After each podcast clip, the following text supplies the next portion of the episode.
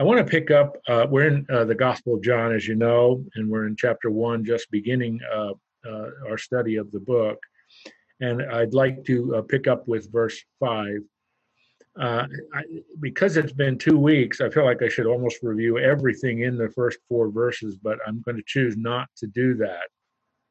Hopefully, you, you either were here two weeks ago or you were able to to uh, listen to or, or, even view the podcast uh, of that of that session two weeks ago. But John, the writer of the gospel, John is the son of Zebedee. Uh, his brother's James. He was one of the inner circle of Jesus, and he, as he will say over and over again, as you will see through the book, he was a witness to much of this that he's recording and is writing it down with this purpose that you will believe that Jesus is the Christ. And so, uh, in a sense, then the purpose of this gospel, the Gospel of John, is to present the evidence that will cause people to believe. And uh, he presents Jesus in the first four verses as the eternally existent Word of God, Logos of God, Hebrew was davar of God. Very, very important term, which we talked a lot about. Verse uh, 2 affirms again, He was in the beginning, He's eternal. He was with God and he was God. The difference between his essence and his person. He was with God, his person. He was God, his essence. The Trinity is God. God is one essence of three persons who differ relationally and functionally. And this verse uh, helps to demonstrate that definition. Verse 3, the establishment of him as the creator of all things. Verse 4, the establishment of him as light that which expels, overcomes, and conquers darkness. Verse 5 The light shines in the darkness, darkness has not overcome it. Darkness is the metaphor, the figure of speech for the kingdom of Satan, the kingdom that stands opposed to and is in rebellion against God. And that theme, that uh, figure of light, is central to the Gospel of John, and you'll see this over and over again. All right, that in about two minutes is a summary of what we did uh, last time. Verse 5 There was a man sent from God whose name was John. Now, this is not John, the writer of the gospel, this is John the Baptist. He came as a witness to bear witness about the light. Now, note the result clause that all might believe through him. So, there, I mean, John will do this over and over and over again. The purpose of the revelation of who Jesus is is that people will believe. So the response to this revelation is an anticipated response of faith. He, uh, verse uh, 8, he, meaning John Baptist, was not the light, but he came to bear witness of the light. He's going to say more about John in just a minute, but he's introducing and connecting that John, the, John the Baptist, is a witness to the light, witness to the one who is going to overcome darkness. That intended result we might believe. Now he's back, verse 9. I'm going to slow down here. He's back to the theme of light. Verse 9, uh, verse 9, it's a little bit of a difficult verse. The true light, which enlightens everyone, was coming into the world. Okay, now that takes us back to verse 4 and verse 5, where Jesus was introduced the Word as the light of men. The light shines in the darkness. The true light, which enlightens everyone, was coming into the world. All right, what does that mean? Why continue to focus on this idea of light? Because light is a figure of speech for revelation, for the revelation of who God is the true revelation of who God is. God is spirit. The incarnation of Jesus, the God man, the incarnation is revelatory. I hope that's not too difficult of a word. Revelatory, it's revealing. And it enlightens everyone. Everyone is eventually going to be exposed to the revelation of God coming into the world. So, and this is very much in in um, in agreement with Hebrews chapter 1, verses 1 through 3, that Jesus is the final revelation of God to this world of darkness. End of verse 5. To this world of darkness comes true light, truth, purity, holiness that reveals, demonstrates, and explains who God really is. I just started reading, as a matter of fact, I, I read a bit of it this morning, Ravi Zacharias' new book. I don't know if you noted, noted that, but he just passed away. But he's a very famous apologist uh, for 40 some years. But he's written a book about looking at Jesus from the perspective of the Eastern part of the world. He was an Indian, former Hindu who came to faith in Christ. It's an extraordinary book because what, what he's doing is he's trying to explain how does a person from an Eastern worldview, Hinduism, Buddhism, Islam, Confucianism, how would they understand Jesus? And it's really a masterful book because he takes how the Bible explains very clearly in Eastern way of explaining things who Jesus is. And that's what John is saying here.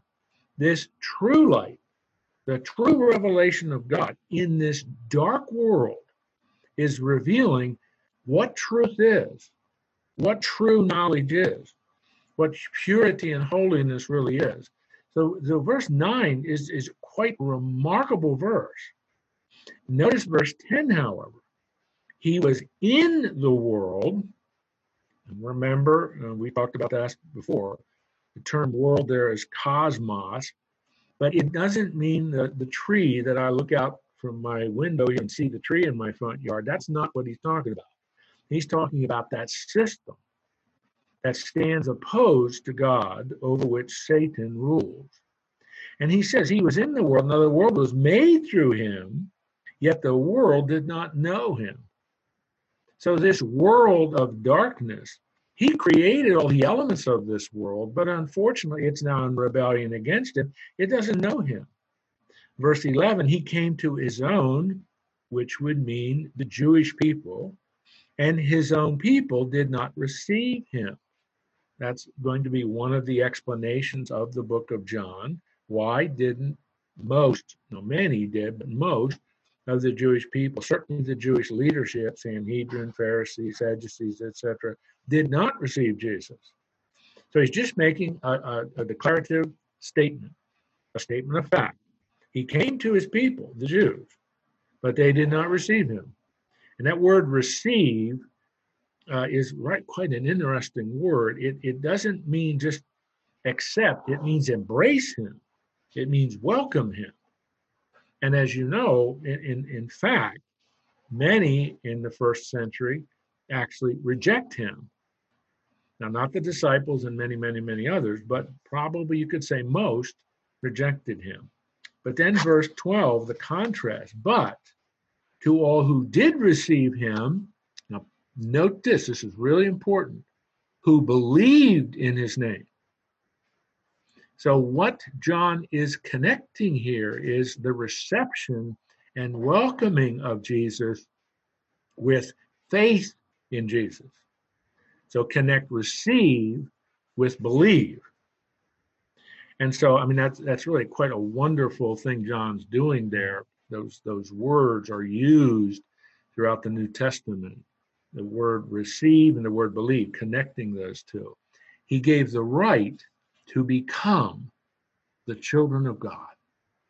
So to receive Jesus, to believe in Jesus, makes you a member of the family of God, to become the children of God. So it, now this is the bunny trail, but I'll state it nonetheless. You and I, when we were born biologically, you and I are not born into the family of God. We only come into the family of God through faith in Jesus Christ. That's what John is saying here in verse 12. You receive, you believe, that gives you the right. The Greek word there is exousia, the authority to become children of God. You are now in God's family. So John is embarking here in verse 12 on a theme that he's going to develop through the book. What does it mean to be in the family of God? And it's something he'll talk about much, much later in, in the book of John. So he's dumping a lot in these early verses that will be developed throughout the book. Now, note verse 13 because he wants to explain this being in the family of God, being a child of God, who were born not of blood, nor of the will of the flesh, nor of the will of man. This isn't the result of sexual intercourse, the, the, the will of the flesh or the will of man. This is of God. Jesus will develop this in John chapter 3 when he's talking Nicodemus, when he says, Nicodemus, you must be born again. I'm not talking about biological birth, Nicodemus. I'm talking about spiritual birth that only comes from above. And it's going to be by means of the Holy Spirit. He's going to develop this and explain this in John chapter 3. So, in these two verses, what John has done in trying to explain Jesus as the true light, the revelation of who God is, of what truth is, of what knowledge is, of what holiness and purity really is, is in Jesus. And those who receive him and believe in him become a part of God's family, which isn't the result of human uh, um, means, sexual intercourse of the desire and will of men. It's of God. And it's this miraculous new birth, which he will, uh, which uh, Jesus will explain quite thoroughly in chapter three uh, in that discussion with Nicodemus. Now, let me do one more thing, then I'll see if you have any questions. Verse 14, wonderful, wonderful verse. And the Word, verse 1, in the beginning was the Word, and the Word became flesh and dwelt among us. This is this stupendous revelation of God, which is the incarnation. So he's now further developing something that is really, really, really important for genuine biblical Christianity. Christmas is about the incarnation. And the incarnation is about God revealing himself in flesh. He adds to his deity humanity. That is the second person of the Trinity. Now, notice this the word became flesh and dwelt among us. Literally, it's a Greek word, one Greek word dwelt among us, which literally means he pitched his tent among us. Now, to translate that pitch tent is it's awkward. What, what does that mean? Dwelt among us is easy for us to understand. But literally, he pitched his tent among us. All right, what does that bring to mind? That brings to mind the tabernacle. That brings to mind that when God delivered his people from Egypt and God gave them their constitution, his law at Mount Sinai, he also instituted the entire system of worship and devotion to him through the sacrificial system that would occur in the tabernacle. So you could say that the incarnation is the new tabernacle of God. He is now among us. That's why one of the titles of Jesus, you see it in Matthew chapter 1, is Emmanuel, God with us. Now, in addition, this whole idea of tabernacling among us would have immediately resonated with the Jewish person of the first century and should immediately resonate with them in the 21st century. But it's taking this enormously important symbolism of the tabernacle and really later, of course, the temple when, when Solomon built it, but making this Jesus is the new tabernacle, the new temple. Now, take this one step further. When you and I become Christians, we put our faith in Jesus Christ. 1 Corinthians chapter 6, verse 19 and 20. We become the new temple of the living God. We are the temple of the Holy Spirit. So now God, through the Holy Spirit, indwells us, and we are the new temple. And these incredible connections throughout the Old Testament, the ministry of Jesus, and the New Testament under the new covenant, of which the Holy Spirit is the sign, all comes together in an incredible continuity of God continuing to reveal himself, who he is, and what he's doing. And so John says, because he tabernacled among us, continuing in verse 14, we have seen his glory. What kind of glory? Glory, and the ESV is spot on here. glory as of the only Son from the Father, full of grace and truth. That term, again, I read from the ESV translation, as the only is monogenes. If I had a board, I'd write that on the board if we were at First National. But M O N O G E N E S. M O N O G E N E S. Monogenes. It is unique, one of a kind, one and only, the Son from the Father. Monogenes has nothing to do with origin and beginning. Monogenes has everything to do with position and authority. So when John uh, and Jesus will will say this in John 3:16, but when that monogenes only, it stresses, it stresses his position, it stresses who he is, it stresses his identity. It has nothing to do with his origin or beginning. That's why it's really not helpful to translate it only, only begotten. Because that in English, the word begotten, it's confusing. So unique, one, only. There's only one like him, the Son from the Father. And to add to that, full, uh, to add to that uniqueness, the uniqueness of monogenes, full of grace and truth. That echoes back to Exodus 34, verse 6, where grace is chesed. Remember, we learned that Hebrew word when we were studying the Psalms? Chesed, and the word uh, faithfulness or chemet, which can easily, easily be translated uh, uh, uh, truth. So, as part of this true light coming into the world as the final revelation of God, he is the ta- he's tabernacling among his people, full of the glory which is now manifested through the Son, who's now full of chesed and chemet, full of grace and truth the covenant making, covenant keeping God who keeps covenant, chesed, is now extended to Jesus.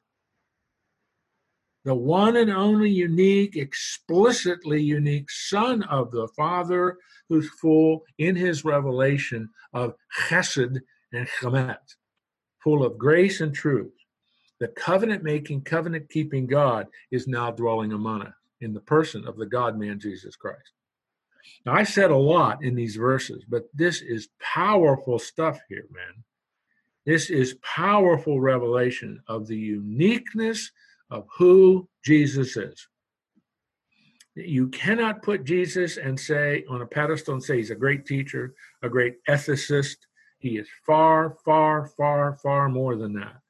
And what John is trying to do, taking a Greek term logos and dump in it to all the theological truth that connects with all the Old Testament revelation, where Jesus is the fulfillment of all of that in the incarnation, the most stupendous, spectacular revelation of God there is.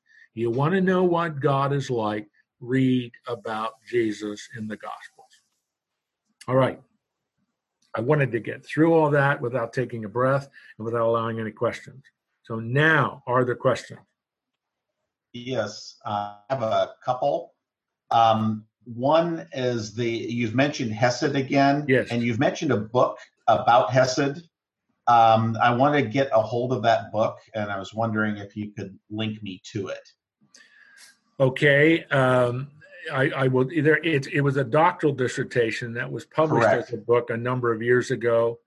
Uh, I can't find it. Oh, you can't. All right. Um, you have my email address, don't you? Um, I, maybe I'm not sure. Well, it's sent out with the stuff, but uh, okay. I'm I'm getting old and I forget things. So if you okay. send me an email, I'll be rem- I'll be reminded to find it for you and share it with you. Perfect. So I'll be, um, the, I'll be happy to do one, that. Thank you. Sorry to everybody for the distraction. I've just I've tried really hard to find that book. Um, the the question related to the topic at hand is I'd like to dig a little deeper into the concept of through. Uh, it's mentioned in 110 and then it's picked up from 1 3. I think those are the same word, if I read it uh, correctly, where not anything that was created was created through him. And then it reiterates it here in chapter 10. And I was wondering if you could expand a little bit on that of the, the meaning of through, because when I say Yeah. through is agency in, That- in yeah. my definition. The Greek uh, preposition there is dia, and it it could you could paraphrase that by means of. In other words, uh, you're you're correct. Agency, the agent of, by means of. So the word was the world was made through him, by means of him, reiterating what we saw in verse 3. All things were made through him, same word. Without him was not anything made that was made. This is stating the same thing. This world that now is in rebellion against him, and all elements of this world that is now in rebellion against him, he created it. And that's the amazing thing that Genesis 1, 2, and 3 states for us, being reiterated here. The world and everything in it was created by God, and all three members of the Trinity were were part of that creative activity. And the amazing thing is that world is now in rebellion against God because The, the, the chief reason rebel, that I'm Satan. a- Pardon me. the reason I'm asking, I'm sorry, Yeah. the reason I'm asking the question is um, I have a friend who is a Jehovah's Witness, and um, you know one of the things that they they reject the Trinity, they reject Jesus is kind of like it, like in Islam is a nice guy um, and kind of subordinate, and he's kind of like the chief manager, but he's not God. Yeah. So I'm trying to, you know, that people. I read something in Randy Alcorn's book, another one that you mentioned. I, I read that you know if you're if you're committed to a particular system and you're looking at everything through the lens of that system, you can twist just about anything. But I'm trying to get a whole counsel of God approach to this, and I don't expect you to delve into that. I'm just I'm giving you some background Well, why I'm asking these kind of a while ago, a while, yeah, a while ago, I wrote uh, an article on the grammar of these verses to answer the objections of the other Jehovah's Witness, because they translate verse one as in the beginning was the Word, the Word was with God, and the Word was a God. was They do not translate it was God, was a God. And then there are a number of indefinite things, article. yeah, and a number of things they twist that just it, it just does not hold water exegetically. It's Mhm. not. It, they cannot possibly argue this, and so that's part of why I, I did that. So when you send me the email reminding me about Chesed, also say JW stuff, and I'll I'll send you both those things. Perfect. Thank you. Anything else? Yeah. Jim, um, I have a question for you. This is Fred. Um, I, you know, on that agency thing, that um, one of the principles of agency and law is that he who speaks through another speaks himself. So when the agent speaks, it's the principal speaking. So that just makes a lot of sense to me uh, in that when you mention agency concept. But um, my question deals with grace in um, verse 14. Um, and can you expand on grace in the sense that, you know, I think there's, I've been reading different books about people who've come to Christ and they have a, a very sordid uh, background. And I think, I mean, I'm so encouraged by this grace. Can you expand on what that word means in, in terms of Christ? Well, uh, I mean, the way you're asking the question is very broad. In terms of verse 15, uh, excuse me, verse 14, Yeah. it's speaking of Jesus, his his character and his person as the unique monogenes from the Father. And part of that revelation is not only that we have seen his glory, earlier part of verse 14, but in addition, he is full of grace and truth. Um, the, the full of, again, that is such a, it's hard to bring that into English adequately, but you could Yeah. say the monogenes of the Father, the embodiment of, the incarnation of grace and truth. That Mm. God, but but Mm. again, this is this is keying in on Exodus 34, verse 6, where I mean that's what John has in his background here as he's thinking about this, full of chesed and full of chemed. full of grace and truth. God is a covenant making, covenant keeping God. God chose Abraham not because he deserved it, not because he merited it, not because he had done anything to deserve it. God just chose him. That's grace. It had nothing to do with Abraham deserving it or earning it or meriting it. Grace is God's choosing. Yes. As someone has taken the acrostic G R A C E, God's riches at Christ's expense.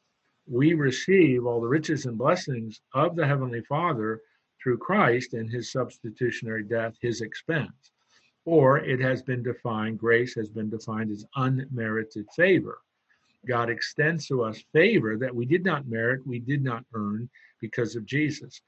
But in the context of verse 14, what John is saying of Jesus, he is the monogenes of the Father, the embodiment of, the incarnation of grace and truth, which are core values and attributes of the living God, who is a covenant making, covenant keeping God. These are covenantal mm. words. Mm. The words mm. grace and truth, which he's bringing in from the Old Testament, Exodus 3, are covenantal words.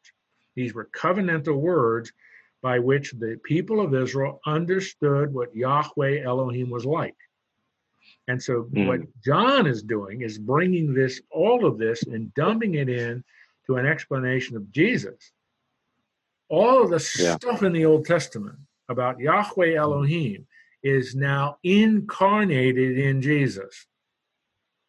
And yeah. I mean, it's, it's, the language of this is just to me. I mean, it is. I, I just I love to study this. When I was studying it again this morning, I'm just I'm blown away at how Amen. John is taking all these profound Old Testament revelations of God and saying they are mm. incarnated in Jesus, who's tabernacling among us, who reveals the glory of God and is the incarnation of grace and truth.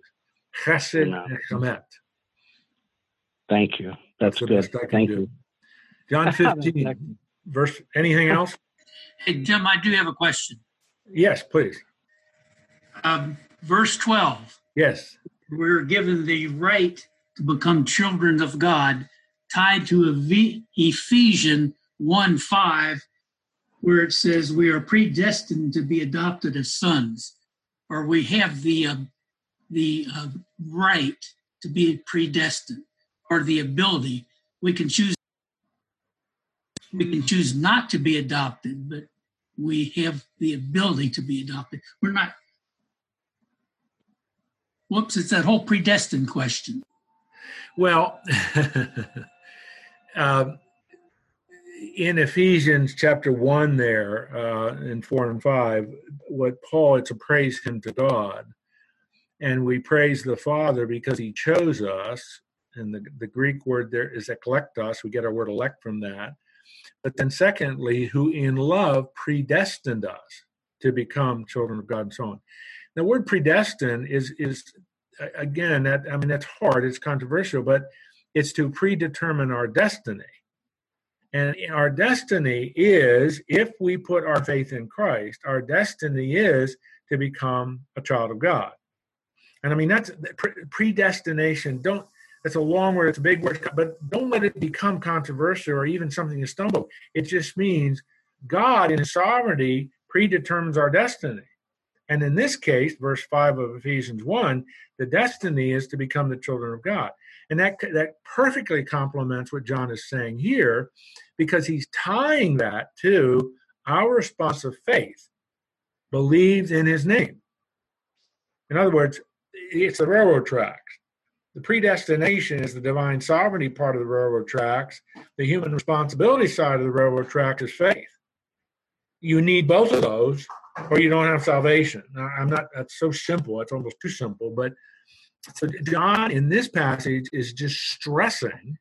You become a child of God. You have the authority, and that word "right" is exousia. It's great, great Hebrew word, uh, Greek word. We have the exousia, the right, the authority, the power to become children of God. Why? Because we believe the message, we believe the person, we put our faith in him, and the result is we become a member of the God's family. It isn't through sexual intercourse, verse uh, 13. It's of God. And that's what he will explain to Nicodemus in John chapter 3. You got to be born again, Nicodemus. Have I answered your question, Bill? Yes, you have. Okay. Let's look at verse 15. Now, John, uh, or the editors of ESV, has put this in parenthesis, and that's that's probably that's probably good. John bore witness about him, and this is John the Baptist again, the one we were introduced to earlier in verse six.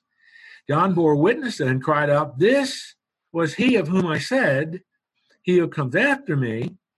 before uh, he who comes after me ranks before me because he was before me close parenthesis now this is something john the baptist said several times when his disciple john the baptist disciples were saying hey john everybody's following this new guy that's following jesus. And john says that's okay. That's why i came in the first place. And he does outrank me because he was before me. And that phrase before me relates to his eternality. He's before me, taking you back to John chapter 1, verses 1 and 2. John the Baptist understood that the reason Jesus is who he is and why he outranks him as the forerunner is because he was before him. And it's just a statement, and that's what John is doing as as this incredible verse thir- verse 14 which we just finished studying john adds in parentheses now john the baptist bore witness to this because he said the reason he outranks me is because he was before me he's the incarnate god tabernacling among us that's why he outranks me so john says that's what that's what john the baptist was talking about verse 16 and from his fullness Greek word there's pleroma, through his fullness. Whose fullness? The fullness of the incarnation of Jesus, full of grace and truth. Back to verse 14. And from his fullness, we have all received grace upon grace. Because Jesus is the incarnation of grace and truth, from that fullness, we've received grace dumped upon grace.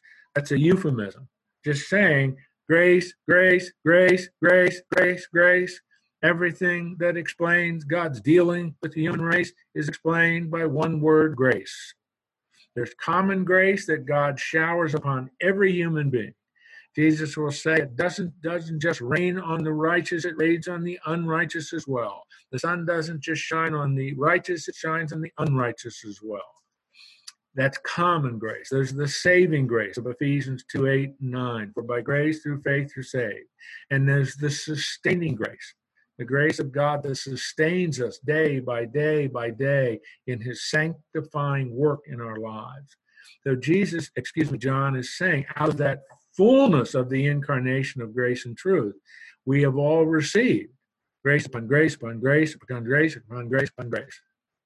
Further elaborating, this God this covenant making, covenant keeping God, this God of chesed, is a God who exemplifies and manifests chesed, grace and grace, grace and grace, constant and continually. Now, what he wants to do in verse 17 for the law was given through Moses. Everybody agrees. Mount Sinai, Moses received the law. Grace and truth. Back to the end of verse 14 Chesed and Chemed come through Jesus Christ. Now that's really important. He is a greater revelation than John the Baptist. He's a greater revelation than Moses. He is the final revelation. Verse 18. No one has ever seen God. The only God in Greek, that's monogenes theos, the only God who is at the Father's side, literally in the Father's bosom. He has made him known. The Greek word there is he has exegeted him, he has explained him. No one has ever seen God clear throughout the Old Testament. But the monogenes theos, the only God, back to verse 14. The only God who is in the Father's bosom or at the Father's side, he has made him known. Again, what a clear explanation of the Trinitarian nature of God. You have the Father, and at the side of the Father is the Son, who is making him known, who is exegeting him, who's explaining him. How? In verse 14. The incarnation is the final revelation of who God is. He explains who God is. John will, Jesus will say to Philip in John 14, Philip, I've been with you so long, and you're asking me, show us the Father. He that has seen the Father has seen me, Jesus will say. And this this phrase, monogenes theos, is again, which is ESV translates the only God or the only begotten God, if you want to insert that word. That, that again is a clear declaration of the deity of Jesus it shoots all kind of holes in the JW. It it absolutely destroys their whole argument about Jesus being a created being. And by the way, Russ, ask your JW friends to compare John 8:58 with Exodus 3:14. Ask them to explain the connection because Jesus is clearly claiming to be Yahweh there. And, just, and the, the Pharisees understood it because they wanted to kill him. I'm all pumped up here now from this tremendous text. Woody, are you with me? All right. All right. Any questions on John chapter 1, verses 1 through 18? Very, very doctrinal, very theological, but very rich. This is one of the richest passages in the entire Word of God on understanding who Jesus is and why the incarnation is so important. All right? Everybody with me? All right. That's great. I, I you may have gotten the idea that I, re- I really enjoy teaching this stuff. It's very, very uh, important stuff. And typical person in the pew has struggled going through this. I hope it's a little easier now. I'd love to give you a big thought paper assignment on these first two, uh, first 18 verses, but I won't do that. Verse 19. Now John shifts to a more extensive discussion about John the Baptist. And this is the testimony of John. Takes you back to verse 15. John bore witness takes you back to verse 6. John was a witness, a testimony of who this light was. And this is the testimony of John. When the Jews, now I'm not going to do this every time, but I want to make sure I explain something. When John, the writer of this gospel, uses the phrase the Jews, he's not talking about all Jews. This isn't an anti Semitic statement. The phrase the Jews is an expression John uses in his gospel to focus on the leadership. It's focusing on the leadership of first century Judaism, the Sanhedrin, which was made up of Pharisees, Sadducees, and, and a few Herodians. And so that's what he's talking about. So you could paraphrase that, and this is the testimony of John, meaning John the Baptist. When the Jews, meaning the leadership in Jerusalem, the Sanhedrin, made up of the Pharisees, Sadducees, and a few Herodians, they sent priests and Levites from Jerusalem to ask him, who's the him? John the Baptist. Now, if you, you read in the other Gospels, like in the Gospel of Matthew or the Gospel of Luke, and even a little bit in Mark, John the Baptist ministry was along the Jordan River. And he was out there for months and months and months baptizing people. It was a baptism of repentance to acknowledge their sin in preparation for the kingdom of God. His message was repent, for the kingdom is at hand. The king is here. John the Baptist, according to the prophecies of Isaiah, is a forerunner of the Messiah. According to the book of Isaiah, he cuts the path for Messiah. According to the book of Isaiah, he makes way the, the path of Messiah. He is preparing the people of Israel for the coming of their Messiah. And to be baptized by John is to identify with that truth. And so he's been doing this. He's a strange looking guy. He consciously dresses like Elijah did in in in, in the book of of, of, uh, of Second Kings, uh, First Second Kings. He's he's clearly seeing himself as the new Elijah, and so he's stirring everybody up. He created quite a furor, and the Jewish leadership in Jerusalem is coming unglued. So they send a bunch of emissaries out to the Jordan River. And this is what they ask him Who are you? And he confessed and did not deny, but confessed, I am not the Christ. Now that means I am not the Messiah, because Christ is the Greek transliteration, Christos, of the Hebrew word Messiah. So he's in effect saying, Who are you? He said, Well, I'm not the Christ. And then they ask him, What then? Are you Elijah? He looked like Elijah. Malachi chapter 4, verse 5 says that an Elijah like figure will come before the Messiah. So, are you Elijah? His answer, I am not. Are you the prophet?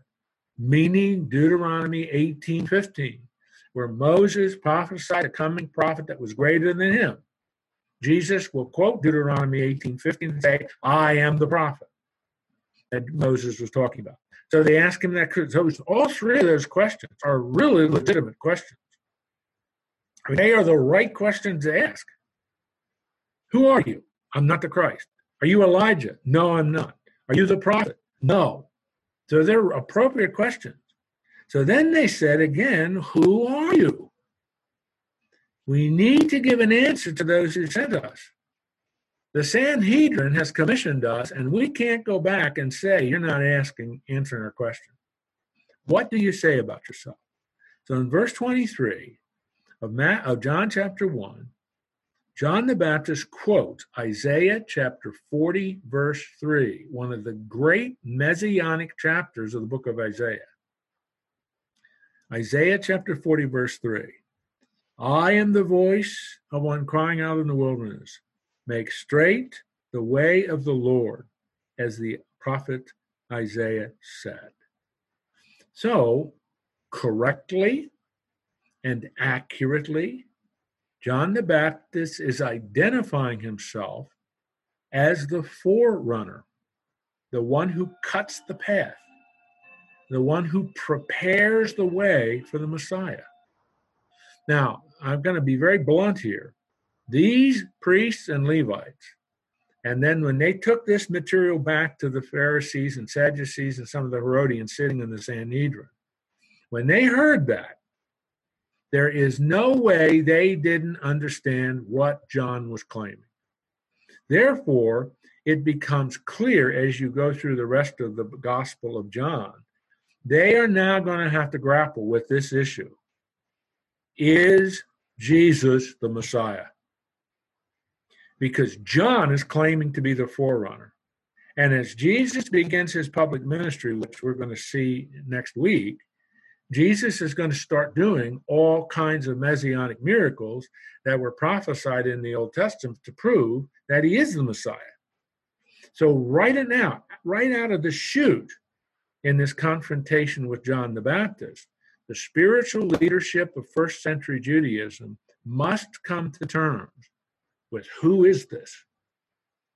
Because this guy is doing all the stuff that the Old Testament prophecy said we should look for. But man, isn't it amazing?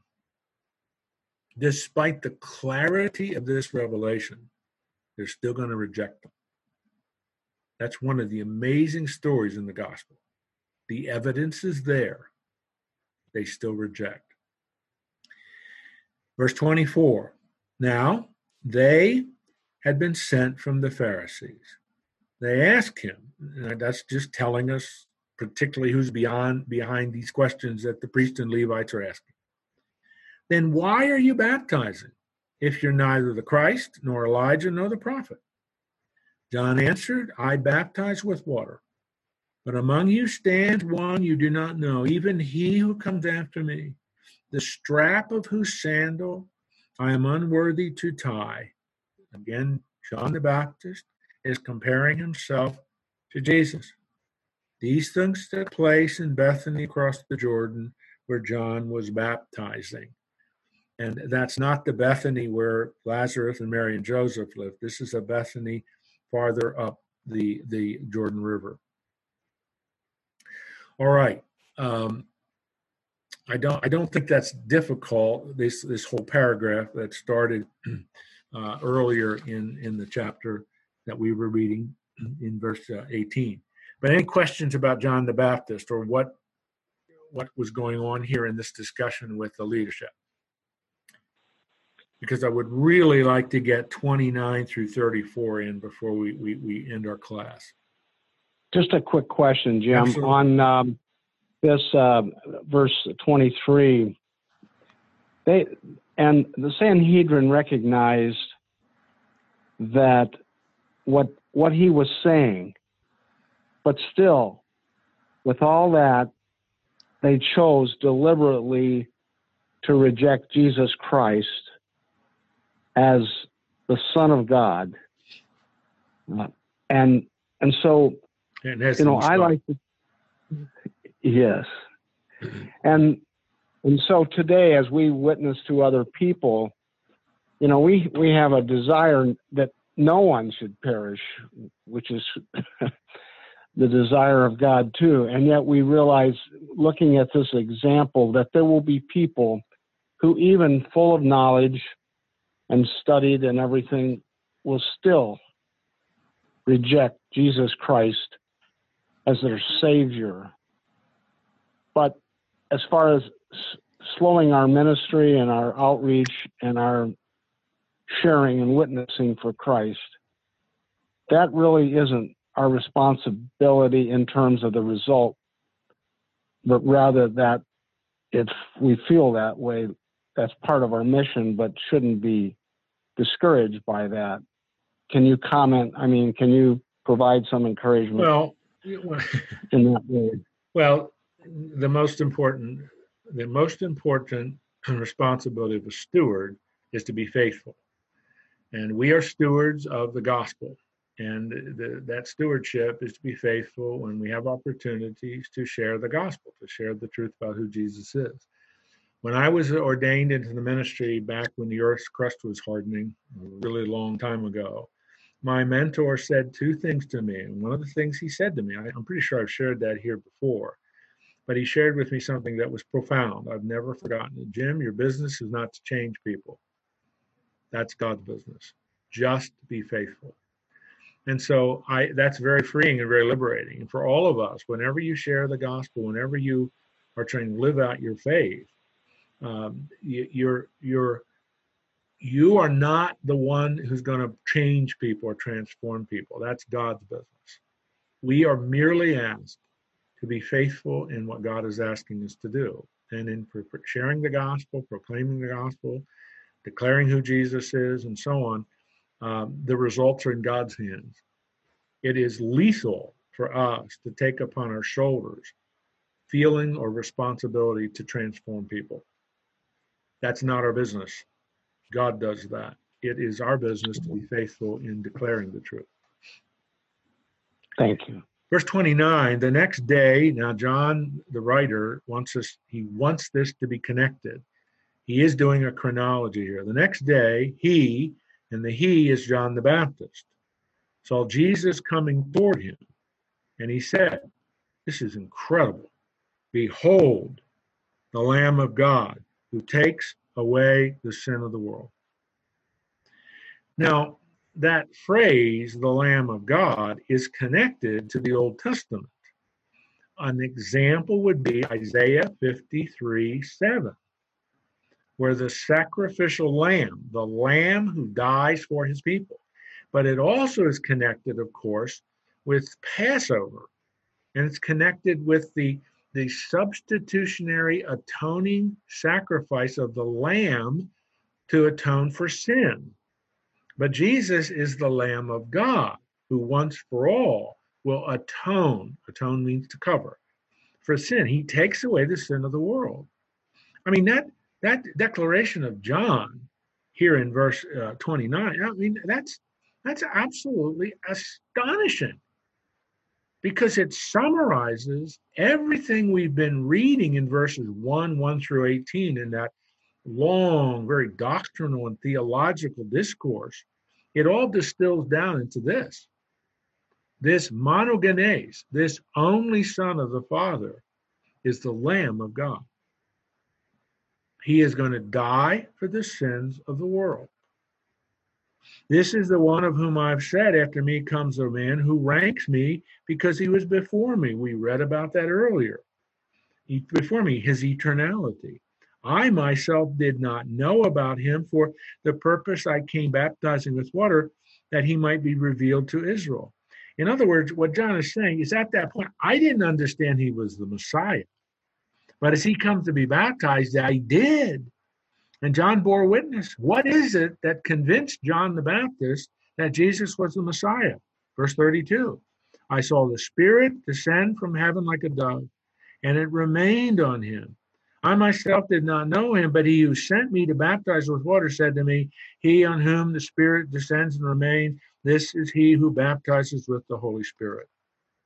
Now, so you see, John the Baptist is absolutely convinced that Jesus is the Messiah when the Holy Spirit descends upon him in the form of a dove.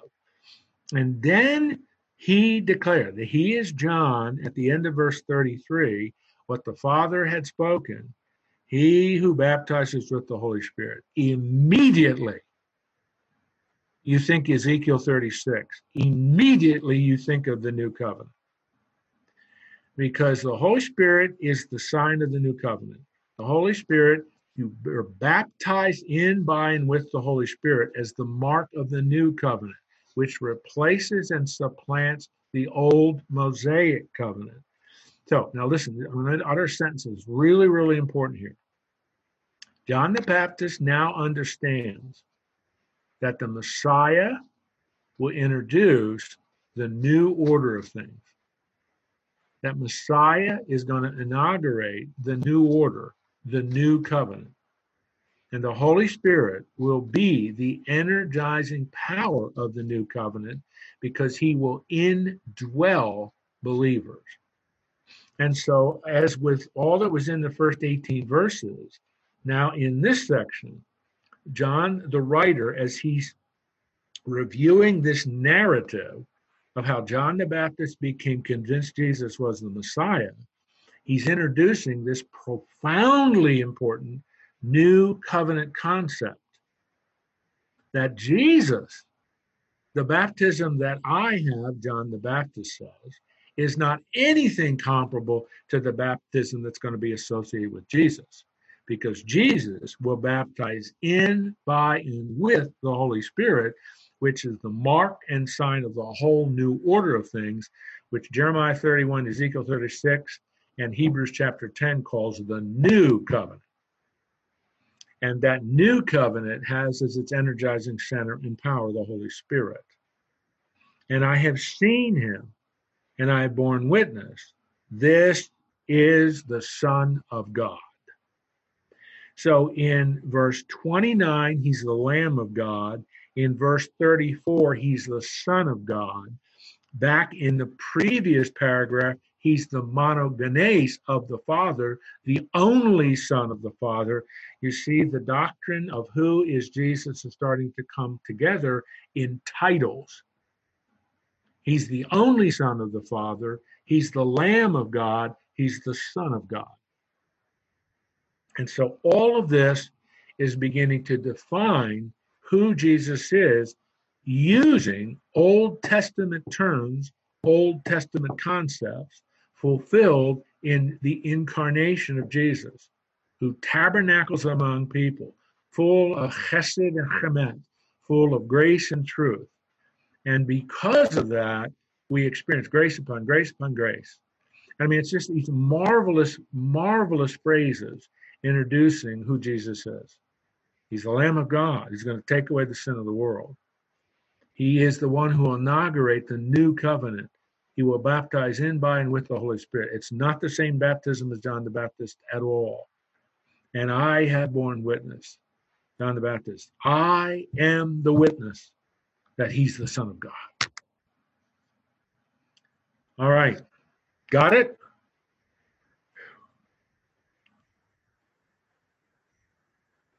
All right. These are tremendous truths. Any questions? I have uh, I have one um, one thing that has perplexed me, and this is going to go into the whole now. Um, how did the disciples continuously miss 129? Um, you know, was it the same position as the Jewish authorities um, saying that they were expecting a conquering ruler to take them the shackles away from Rome? So they were Yeah. looking toward that. But it's like it was. He said himself, um, you know, I'm I'm going to be sacrificed. I'm the Lamb of God. This is my mission. This is my purpose. And it's like the people that were the closest to him seem to miss this. Yes. Like, and that kind of reflects back on us as we're trying to to get clo- more closely connected to God, and our own biases or whatever tends to block us from. Yes. How? Well, yeah, I mean, you're, you're asking what is really quite a central question that is um, threaded throughout the Gospel of John. Why didn't they get it? Or, in other words, saying it, why were their hearts so hardened against God? And the clear revelation of who Jesus is as the, the, the Lamb of God. And I mean, you, you were right, because all of this material that I've tried to cover here I've tried to link it back to Old Testament prophecies because they should have understood all this.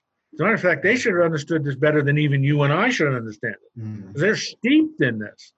But really, more importantly, their conception, their perception of who the Messiah was going to be was, was through the grid purely of political power. And that's amazing because the Old Testament prophecies do talk about the Messiah coming in victory and conquering all his enemies and establishing his kingdom rule in Jerusalem. But they missed all of the other material or refused to acknowledge all the other material that before he can rule and reign, he has to die for his people. Isaiah 53 is so clear. I mean, if you read Isaiah 53 with intellectual honesty, you should see, yeah, behold the Lamb of God, got it. That's exactly what Isaiah 50, I got it. Wow, he's here. Fabulous. Mhm. They skipped over all of that. And I mean, it's just, it's the hardness of the human heart. And that's one of the reasons that, that for you and for me, it's, it's one of the reasons I'm very interested in people's worldviews. Because whatever their worldview is, Buddhist, Hindu, Muslim, or whatever it is, secular, atheist, they look at Jesus through that group worldview. mhm. And it's only the Holy Spirit of God that can break down that worldview and help them to understand using the Word of God who Jesus really is. Russ, your job and my job is not change people. That's God's business. But we are obligated to clearly present who Jesus is and leave the results up to God.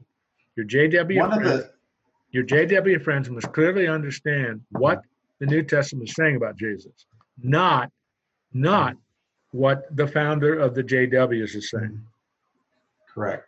Um, one of the things that they portray in movies is that what it was a political um, action or motivation that caused Jus- Judas to betray Jesus. Uh, Yeah. Some of the movies say, "Hey, I'm going to make sure that he now overthrows the Romans. I'm Yeah. forcing his hand." Is that just they're That- taking liberties, or I think that's speculation. I, I I'm not sure. I'm not I can't sure. find scriptural support for it? But it's no. interesting. No, you you can't find biblical support that Judas had a political agenda. Hmm. I, I really I don't think I don't think that's an accurate depiction of what's motivating Judas. All right, gentlemen, I just saw that it's time to quit. Thank you for the good questions and good interaction. The- We are in the we are in one of the richest gospels in the Bible, in the in the of the four gospels. I hope this has been a blessing. Now next week, next week we're going to get out of some of this real difficult stuff. We're going to get into him calling the, the disciples, uh, chapter 2, the great wedding at Cana, John chapter 3, Nicodemus, John chapter 4, the woman at the well. So we're going to now begin to really study some of the great narratives of the book of John. So I hope you've hung in there with me and you're, you've been you've been blessed by this study. I've really been blessed, but I want to make sure you are. All right, let me pray, and then we'll we'll we'll let you go. Lord, thank you for this time of in-depth study of chapter one. It is one of the most uh, complex and yet very revealing chapters in the Bible explaining who Jesus is. We are so grateful. I'm personally very thankful that you give me the privilege of teaching this, of reviewing all this with these men. I thank you for each one of them. I am trusting you and pray for this each time we get together. That, Lord, you're developing and maturing these men, um, that they are men of God, men of faith, who seek to represent you well, to be the men that you want them to be. I trust them to you. Thank you for the time we've had together, enrich their lives through the Word of God. Help them to be the men you want them to be. Take care of all their special needs. I don't know what special prayer needs there are, but Lord, you know their hearts. You know each request. And Lord, we never pray to give you information. You already have that. It's that cultivating that deep personal relationship with you. So I pray that for these men. Watch over them, give them a good week in Christ's name. Amen. See you next week.